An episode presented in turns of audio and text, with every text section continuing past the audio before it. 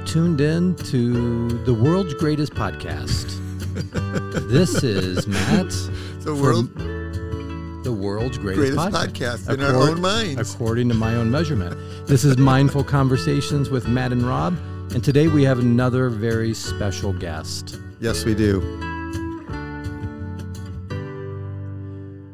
So, in the studio here at the Response Care Center, we have Ann Smith joining us. She is actually the, the wife to somebody that spent some time with us in his internship. Mm-hmm. That's right. Rick Smith. So, Ann, so good to have you at the. It's not the round table. What what shape is this? Teardrop table. I don't know. It's like a rectangle or triangle. Triangle. It's a triangle. We're so happy that you're here. Thank you. And thank you for welcoming me to Conversations with Matt and Rob.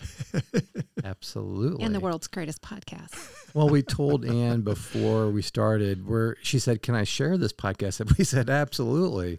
Like we we invited you because of your influence. So hopefully your your network you'll share this and then we'll get more people listening. Well, if it benefits someone, it needs to be shared. Absolutely. Um, it's kind of a milestone. This is episode 35. You know, really? You know how you talk about kids? You know, like how old is your child? Well, it's six months, you know, 18 months, you know, 73 months, right? At some point you stop referring to months, right? Right. But I think 35 is significant. Uh, yes. You know, and so it's a round number. Um, we're going to be talking today about um, really human development and being trauma informed. That's not an unusual topic for us to talk about trauma or no. or human development or that the planet is a dangerous place to be. But we, with Anne being here, she brings a lot of really cool information because she's been around the globe helping people understand what trauma is and how to be trauma informed. And Trauma Free World the organization that you're with is a really good organization, making a difference. And we like that. So before we get into the guts of our conversation, let's have you and just share from whatever angle you want, um, kind of what is Trauma Free World and what have you been doing um, in this arena in your life? Okay. Well, I originally got into trauma care um, when we were living and working in East Africa. So, spending time with orphaned and vulnerable children and trying to help grow them holistically. And so we were we created this great holistic development program, but we watched a sizable group of kids fail out in school and they had terrible behavior. So we kept coming back to the table, reworking our plan, and eventually got to the point where we said, we're missing something and we're missing something big. So started to do a little research and realized unless we help these kids address their trauma issues, we just weren't going to move forward anywhere. So we found Trauma Free World and were trained by them and became trainers by them. And now I work full time for Trauma Free World, really walking alongside other organizations that are bumping up against trauma in the lives of the people they're working with and helping them to become trauma informed to kind of change the lens and the, the way they view the world. And it's interesting. You discovered something that science has validated, and we see all the time as well. If you don't address the trauma, it's like trying to train somebody that is malnourished. If they're not eating, it's not going to work. Exactly.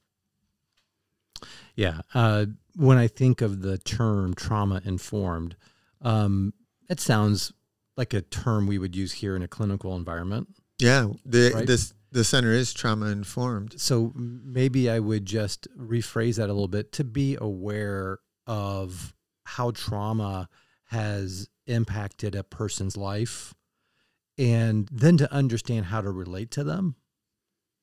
I mean, would that be correct or Yeah, would... I think that's a really good um, overarching definition mm-hmm. of being trauma informed. Yeah. If you want to get into a little bit more specific, it would be um, learning about trauma and recognizing its impact on the life of a person from their body, their brain, their biology, their belief system about themselves, their behavior. Um, and then it's not about expecting that person to change, it's about me as somebody coming alongside them changing the, my approach in the way I'm going to care for them. So I'm going to try to create an environment of felt safety. I'm going to try to connect with them to bring down those big emotions and the big behavior that we're seeing. I'm going to help them work through their traumatic past and tell a different strengths based story of what happened to them. Um, and we're going to do that all in relationship. So Mm, becoming like trauma that. informed is really about building relationship. Mhm. which we've already mentioned a number of times on this podcast. The context of life is relationship. So it's like, yeah, that's a cool thing.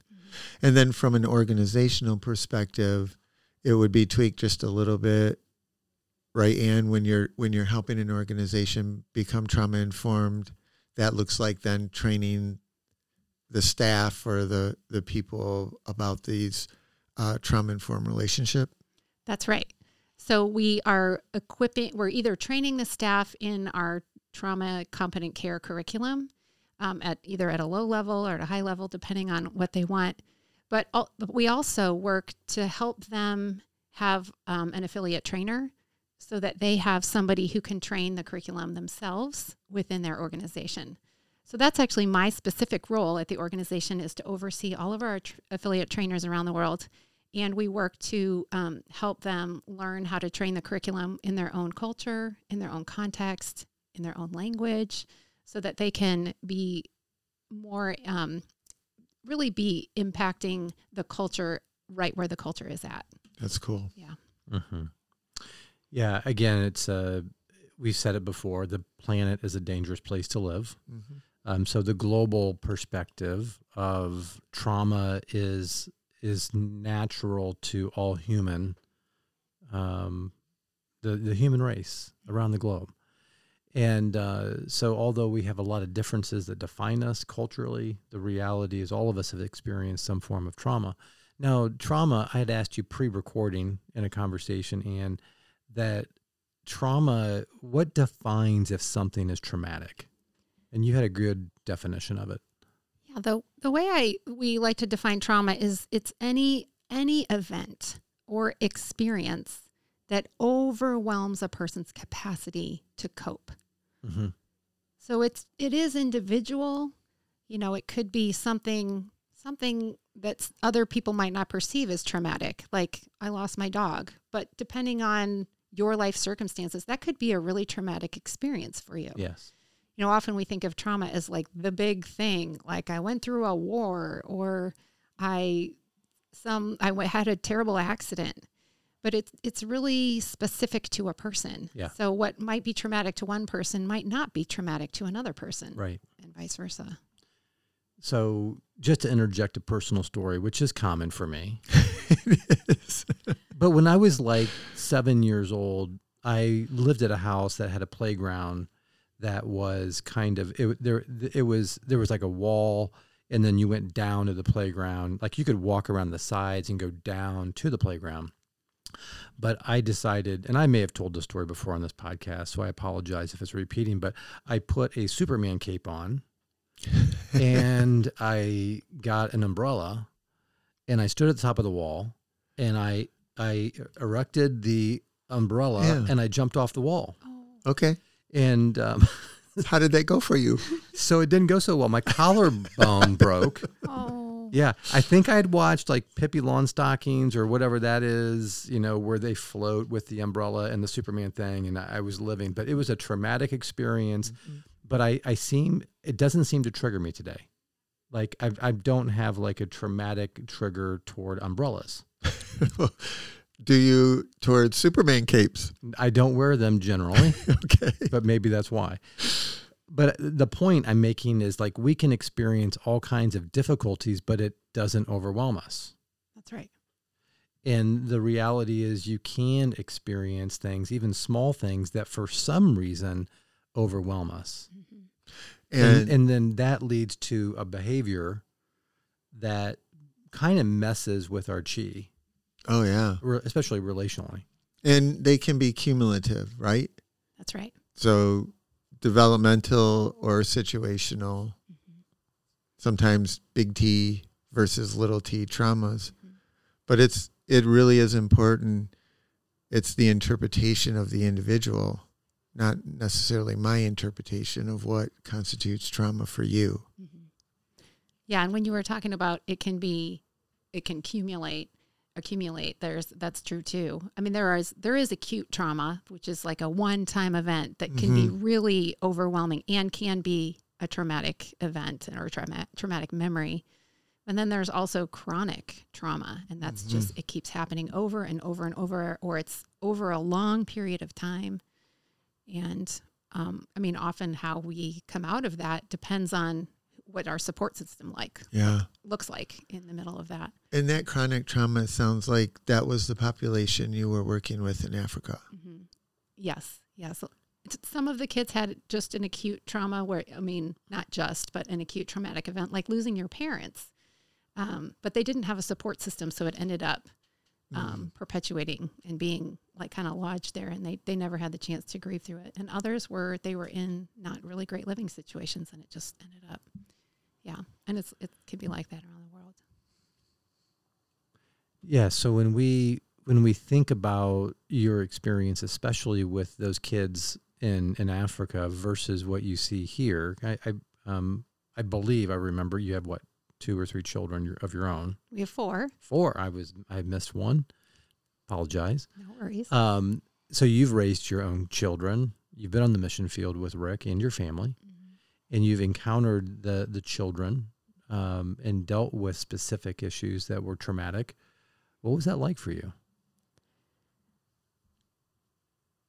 honestly it was it, it was really life-giving once we had a tool and a handle to to move around to help and to to step into it Yeah. at the same time learning about trauma highlighted some of the trauma in my own life Mm. and that was um yeah, that was really hard it was kind of a an eye-opening experience to realize that many of the people that get involved in caring type work or service type work are doing it because they have their own history of trauma Yeah. and so that was one of those things that was like oh shoot hmm I'm going to have to go do some work and I'm going to have to deal with my own stuff before I can help somebody else. And it's interesting too because we know the fight, flight, and freeze, but that caring component, to Anne's point, is a legitimate is a legitimate way that many of us try to attempt to deal with our own traumas. Super smart of you to Mhm. have got eyes on your own story and to be able to attend to that because you're a human helping humans. No matter where you are on the planet, you're still human. And I think it's really smart. But you said something that really stuck out to me. It's you realized you needed a tool. You saw the problem, you were in the you were experiencing the reality of the problem, but you didn't have something and that I know what that feels like. You know, to Mhm. not have to, to be facing a problem but not have a good tool. And again, you were obviously smart enough to find a tool. Is that when the the connection with Trauma Free World came? Yes, that is when the connection came. And it was it was a lot about we're we're we love these kids. We're taking care of them. We're providing them with everything they need. Why are they not doing well? And then recognizing, you know what, we actually don't know everything that we needed to know. We we're actually a lot of the time triggering trauma or Wow. activating trauma in the kids unintentionally because we're not aware. We just weren't aware. Here's an example of that. Um, many of the kids that we had been working with, um, when kids get a, they would, would call it a spanking in America, but that's it's a pretty common practice in a family in Africa to have some kind of corporal punishment. But they'd grab a little twig off the tree, and uh, there would be a, it's like a little switch on the back of the legs for the kids. Um, and several of the kids that we'd worked with had been abused that way, verbally and physically abused with a stick. And so our teachers in the classroom, they work on a blackboard. You know, there's no whiteboards or smart boards in, in Africa, but the teachers in the classroom would would grab a stick from the tree and be pointing to the blackboard to point out all of the information on that she that we're teaching, like completely innocent, nothing. But it literally, as soon as she'd pull out that Yep. sick. We had kids moving to fear brain and they couldn't think in the classroom. And it just was like a simple way we could we could undo or we were triggering trauma without even knowing it. Yep. Yeah, yeah as I, as I listen to you describe your own posture engaging this culture and then getting, you know, the reality of needing a tool, getting the tool, finding that that that process. But you said again something that you didn't realize that your helping was triggering. Boy, doesn't that help us? Like I don't understand why my child or why in this relationship what I did, unbeknownst to me, triggered the person. But if I am self aware, I can realize that, you know, okay, something I did caused something to happen. May not have been my motive or intent, but something happened. If I could, I, I often say, I'm mining for meaning or I'm looking for the meaning behind the reaction instead of mm-hmm. quickly jumping to conclusions. Okay, why did my partner or my child or my friend, why did they respond that way? What's behind that? Mm-hmm. Yeah, self-aware and trauma-informed. Mm-hmm. It's a it's a really interesting story. They were triggering the children, which would make sense, and not aware that they're doing it. And you were on the ground, like you started to see this unfold.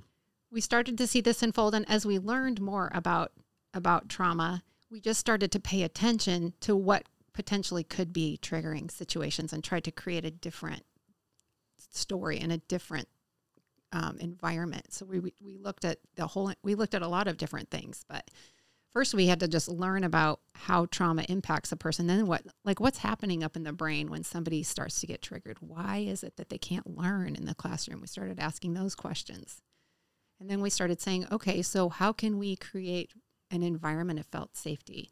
And then how can we start working on emotional outbursts and behavior? And like one by one, started just ticking down this list of things that we had been learning and really practical handles and tools to step into that. A novel concept, learning and application. Mhm. You're learning something, and look at how simple it was. Just use a different pointer, or don't point, or Mhm. find a way to help them mitigate against, or separate or differentiate what they're seeing or experiencing. Mhm. Yeah, for sure. You you've referenced a couple times the the the the concept of the executive part of the brain or the survival part of the brain.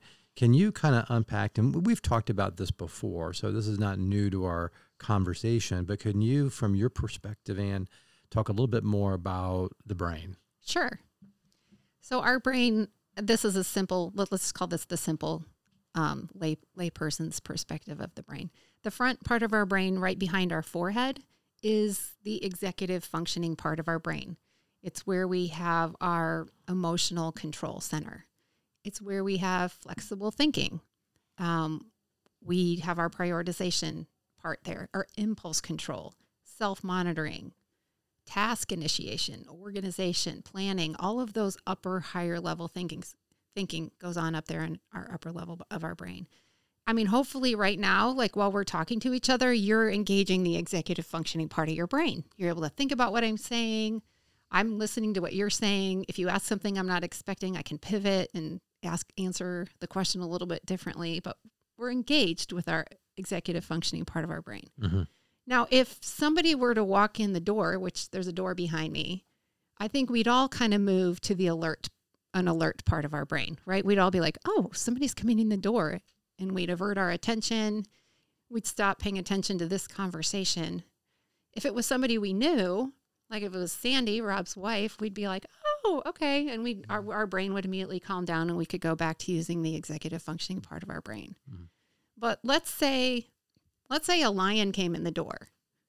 There's literally nothing I'm going to say to you that's going to cause you to pay attention to one word that I have to say. right. yeah. You're going to be you're going to move to the fear part of your brain. I mean, we all are. And we're all going to be thinking like how can we get safe? How can I get myself to a safe place? And it, that's where the you talked about that the fight, flight or freeze part of our brain kicks in and we start doing things just to survive. And with um, the kids that we're working with, you know, over time, if a child is conti- a child is continually in fear, they'll come up with some really good strategies to keep themselves safe. And those strategies are manipulation, triangulation, Yep. Aggression, violence, control. And again, they're not they're not using the thinking part of their brain, so they never would do that in a normal situation and if they were able to access that. But when they're scared, I mean, the brain's going to choose. Am I going to survive or of course, that's what it's going to pick. I'm going to survive. I will literally do whatever it takes to help my, myself feel safe. We've said it before. The two responsibilities of the brain are to protect and to connect. And in that order, because if you don't feel safe, to Anne's point, we have to address that lion. Yeah we have to address the lion in the room for sure. Yeah. Yes. So I like anne how you described their coping tools, because we wouldn't. I wouldn't go there automatically. And I, I, if I'm if a listener is a parent, for example, and they're starting to evaluate their children's behavior, like we don't generally, we usually criticize or or kind of discipline those type of behaviors. For sure. we think of them as bad behavior. Bingo. I think it's one of the gifts that traumatology has given um, this narrative that there's always a reason for behavior. And to Anne's point, those aren't bad behaviors, those are survival behaviors. That's right. It's a coping mechanism Exact- that's worked yes. for them in the past. And so they're going back to that coping mechanism. It's a bad coping mechanism. We want to help them come up with a different coping strategy, but it's not bad behavior. Well, it's a coping mechanism. And see, I, I think Trauma um, Free World views it this way, but I could be wrong. It, it's not a healthy coping mechanism in a different context. That's right. You know, it, it, it works when you're dealing with a lion. It doesn't work when you're sitting around the table talking to people you respect and care about. Yeah, if I'm sitting with a client in a clinical therapy session and I'm dealing with addiction, so a dependency on something, I'm not going to tell them to stop it. right? I'm going to seek to understand why that resource is in their life. And look at how I phrase that. Yeah. For them, it's been a resource. That's right.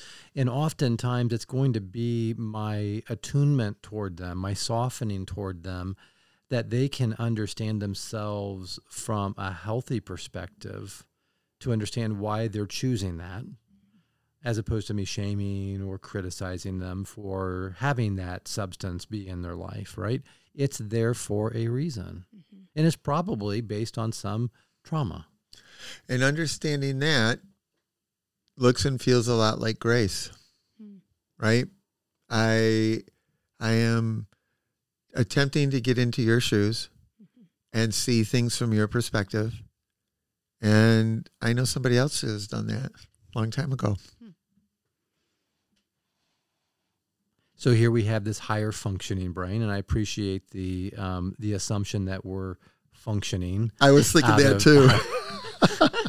She's the- making a big assumption there for me. But when when things don't go well for the the brain, when that lion or when that threat presents, um, and we shift to what the survival brain, Mhm. the fear based brain, is that what happens? Yeah, we move down into that fear brain, and like like like Rob said, we're gonna we're gonna protect ourselves um, in that moment. So we'll do whatever it takes to feel safe again. Yeah. But if we, from the outside perspective, can look at that behavior, and as soon as we see manipulation or lying or triangulation or any of these behaviors, and we can say, okay, that that person doesn't feel safe. They're in survival brain. These these are not their. This is not who they are, and this is not their behavior. Something happened to them that's causing them to move towards this. So, how can I move towards them and help them feel safe in the middle of this so we can calm that part of the brain down and then eventually move back to the executive functioning part of the brain and have the conversation about what happened in that moment? And children don't have the vocabulary that we're using. So, to your earlier point, it's about my responding in such a way that increases the probability that I'm I'm a safe person for them. Yes. Yes, we want to build and establish safe relationships and that is done in attachment and connection type relationships. When when we talk about this first stage of softening towards somebody displaying behaviors that are maybe contradictory to our preference, mm-hmm. but if we have the maturity to be able to attune to them, um, on social media like Instagram, really I like it because it's pictures, right? I'm, I'm picture yeah. oriented but oftentimes I, I'm I guess I'm subscribed. My wife and I share an account, but we see the dodo, which often shows um, animal rescue. I'm partial to animals. I, I, like Odin. We always give a shout out to Odin in, yep. the podcast. He's recovering from nationals. I I, I was going to ask you how he did. Yep, yep. He was at nationals last week. Um, he's recovering. Okay. Yeah, He's napping things like that. We're slowly integrating him back to home life, things like that. I say it all the time. He's such a diva. Yeah. Um, but I love, there's something about watching a rescue. And so the video basically goes they find a dog or a cat. Uh, so they find a dog. The dog uh, is sheltered under a porch, you know, skin and bones, bones showing, mangy, um, super scared the rescuer's hand goes out. They try to bite him. They use some device to to get around the animal's neck, pull it into safety, put it in a cage, take it to a facility like a vet, examine it, start touching it, doing treatment, and then they just kind of like time lapse. Mm-hmm. And it's always amazing to see what the animal, what the dog looks like in the beginning of the video and then over stages of care and treatment, that dog becomes the color of its coat, its temperament. It becomes alive again and it becomes what it was designed to be. So I'm just relating my own interest in the rescue of animals and how, I mean, I believe all creatures of God are worthy of rescue, mm-hmm. right? Humans, of course, but it seems like these individuals that we interact with are deserving of rescue mm-hmm. and that what we see is not who they are. I would take it a step further. They're not only deserving of rescue, but it's our responsibility to do it. Yeah. Mm-hmm. I agree. You're outnumbered. Why can't I be counted in? You are counted in. I'm messing with you. So, so that's again Rick and Ann on the mission field. I mean, that's that's your heart. I mean, and you're still traveling globally, continuing to train trainers to do this. Mm-hmm.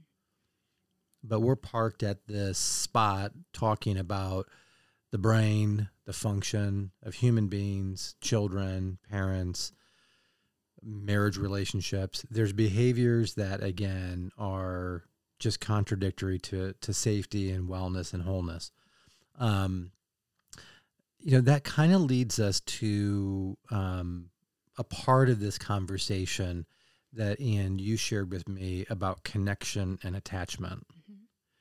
And so I think what I'd like to do is spend some time kind of unpacking that because we've kind of set up the conversation to understand what it's like to be in a relationship and why is connection and attachment so important connection and attachment is so important because we were created as relational beings. And when we find ourselves in a secure, connected, attached relationship, um, it gives us the wings to fly, basically, to do all of the things that we would need to do to survive in life. It gives us self esteem, gives us self efficacy, it helps our emotional development to come out so that we have appropriate emotions for different situations. It gives us the ability to regulate ourselves. It doesn't mean we always self regulate, but we know where to go to get help when we need to calm down. Um, and it really builds a base of viewing the world through the lens of trust. People are trustworthy. I can trust the safe people around me. And if we've never had that, then it takes work to build that relationship. But as that relation, you know, as you connect someone to another person and they be, that becomes their person, you can watch all of those things slowly start to grow in that person's life. Just like Matt's metaphor of the rescued dog. You're watching them grow, and this is what I hear you saying. You're watching them transform before your eyes as they're learning that not all people or touch is um, traumatic. Exactly. Yeah, and it's one of the things I love about the brain is that you know scientists have this big term this that it's neuroplastic or it has neuroplasticity. Yeah. It's like this superpower that our brain can grow and develop and change over our lifetime. I mean, that is a God given gift. Like you can be 90 and start working on your trauma issues and you can heal from that. Yeah. It is, it's a beautiful thing that our brain can do that. Because science also tells us that trauma physically impacts the development and the size of the brain. So it's to Ann's, to Ann's um, point, it's like that is a beautiful thing that we're not trapped in a trauma response state. That's right. It, it can. I mean, if you've lived with it, my guess is if you've lived with it for any duration of time, um, it integrates into your identity. I mean, it is. It becomes, in, in a sense, the maladapted software on your hard drive, and as you develop, it keeps informing your development. And with trauma, trauma research and theory, that integration manifests itself in fragmentation.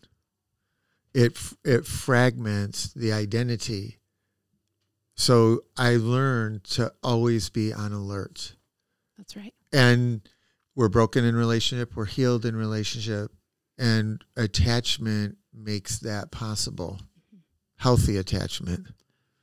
So we we talked Ann on a telephone call in preparation for um, today's recording, and we talked about Sue Johnson and the emotionally focused therapy approach. Mm-hmm. And the one big takeaway I have from that is you had talked about the neuroplasticity, or I would say the emotional plasticity, the idea that it, if I grew up with a, a an attachment style as a child, I don't have to be labeled that for my whole life. Like if I have an anxious attachment style, mm-hmm there's possibility that I can grow into a, a healthy, safe, and secure attachment style. Mm-hmm.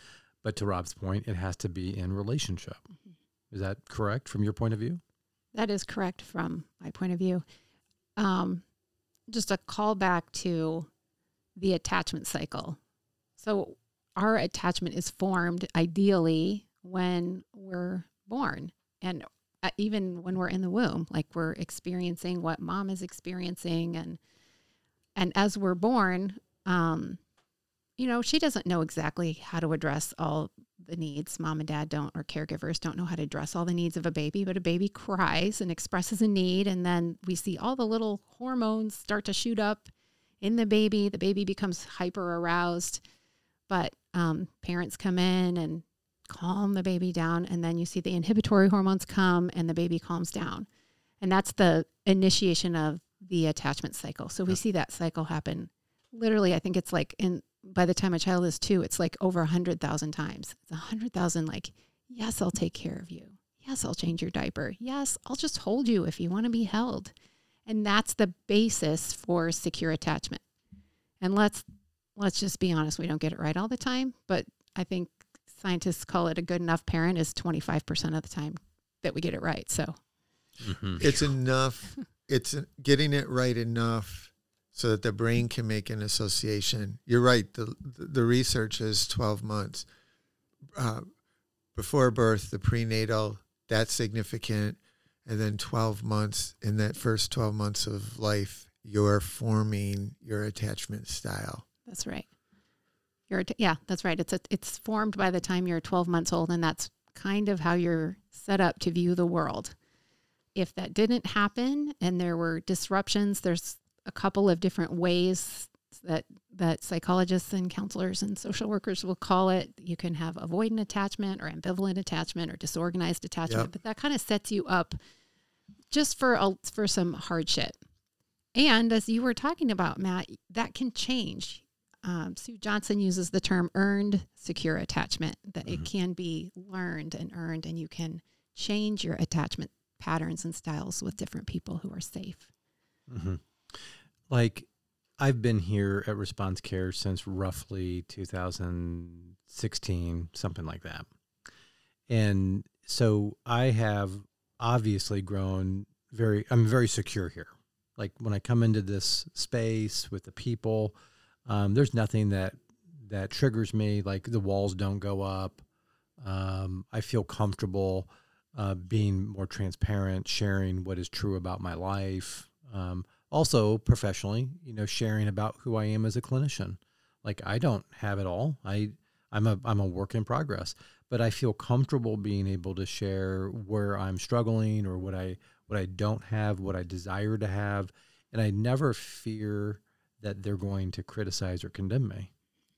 But it's the culture that cultivated that in me. So that that attachment style was was grown because of the and I love how you described how many times we need to have that reinforcement. You know, like if if it's, if it's a piggy bank, you know, every week I need to have like a hundred coins deposited in my piggy bank for me to continue to get reinforced as a secure attachment style. Does that make sense? Yes. You know, it's the piggy bank. Um, and every week I come in here, it's always reinforcing the same thing. When I first started, I came from some abusive relationships in terms of leadership. Mm-hmm. And we did a whole podcast series on the abuse of authority. You should listen to that. It's a good one. but the reality is, I had to shift because when I first came, I didn't like him. I'm pointing my finger at Dr. Rob. he intimidated me. Mm. And so I had walls up mm. and he didn't shrink back from that. He didn't stop being him. But over time, I kept I kept testing him, kept testing him. Mm-hmm. But the culture, not just Rob, the culture kept depositing coins in my piggy bank, and that helped me to become whole. Does that make sense? It does make sense. I actually love the picture of that because so maybe we have our own biological children and we have deposited lots of coins in their piggy bank. But when you start to work with a traumatized individual who's who's not been in your environment or maybe doesn't have that experience, just like you like like Response Care Center gave you gave took the took advantage of the opportunity and started pouring into your piggy bank. Yeah. We can do that for a person that has trauma in their background. We Yeah. can we can initiate connection with them and start depositing positive experiences and and different new words into their belief system about themselves. Mm. and it makes it it's so fundamentally important because if you stay with the metaphor their life is going to demand withdrawals That's right. it breaks piggy banks from time to time Mhm. and if you have enough of those coins in there when you talked about you know 100,000 points of um, trust and response that makes a difference when life isn't so kind Yeah. That's right. You're you're more resilient. You have a bigger window of tolerance. There's Yeah. Mhm. Got more money in the bank. you got more money in the bank she actually put the, the proper term on it resilience resiliency and that's that's helpful for living on a broken planet Yeah. this is so cool i love this stuff. Yeah this is this is rich. I mean because whether whether our listeners hopefully you're you're grasping these concepts that we're talking about and you're interested in your own development you're interested in in how you are relating to your own story and to be able to identify um, without assigning fault to yourself your trauma narrative because you do you need to tell your story. Yes I am a big believer that human beings need to get connected to their story. And you usually need a facilitator to help you in the process of finding the words to tell your story. Because if I can't tell the story, I'm probably gripped in shame and guilt. and to follow Ann's lead it connected her to her own story if i heard you correctly she heals from that Yeah. and then does what I think is really appropriate. you turn around and help someone else. But you can do it from a, a, a platform of health. Yes, yes, that's that's preferable. Yeah, it's required. It's required. Um, what we're going to do now is we're going to pause the the conversation because we're at forty minutes. Wow. Um, and I want to be able to leave space for a part two of this conversation. Um, and um, there's just more to talk about, right? And so, Ann, it's been a pleasure having you join us. We're glad that you're going to come back. I'm assuming that that you'll be willing to come back. I mean, Um, the greatest podcast ever. see, I, I I think I think we got her hooked. I do. Right. Thank you. She's- thank you. Thank you. Thank we've, you. We've got her bamboozled. We appreciate you tuning in to Mindful Conversations with Matt and Rob. Uh, we look forward to bringing part two of this topic about being trauma informed in our next episode. Have a wonderful day wherever that may lead you. Blessings.